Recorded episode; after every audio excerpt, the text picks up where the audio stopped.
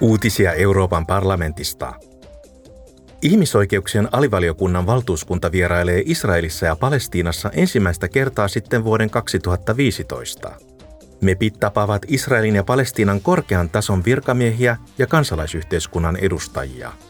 He keskustelevat myös paikallisviranomaisten, asukkaiden sekä kansainvälisten ja kansallisten järjestöjen kanssa. Vierailu päättyy huomenna. Eilen oli maailman pakolaispäivä.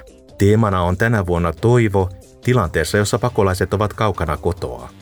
YK on arvioiden mukaan vuonna 2023 yli 117 miljoonaa ihmistä joutuu pakkosiirtolaiseksi tai kansalaisuudettomaksi. Heistä lähes 30 miljoonaa on pakolaisia. Monet maailman pakolaisista hakevat suojelua EUsta.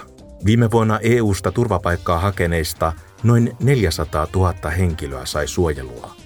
Tänä vuonna 17 EU-maata lupasi yli 29 000 paikkaa uudelleen sijoittamista ja humanitaarista vastaanottoa varten. Kansalaisvapauksien valiokunnan valtuuskunta on Lampedusassa Sisiliassa.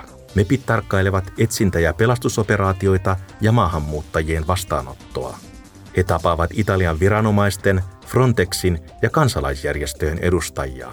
He vierailevat myös saaren vastaanottokeskuksessa – Uutiset toimitti Euroopan parlamentti.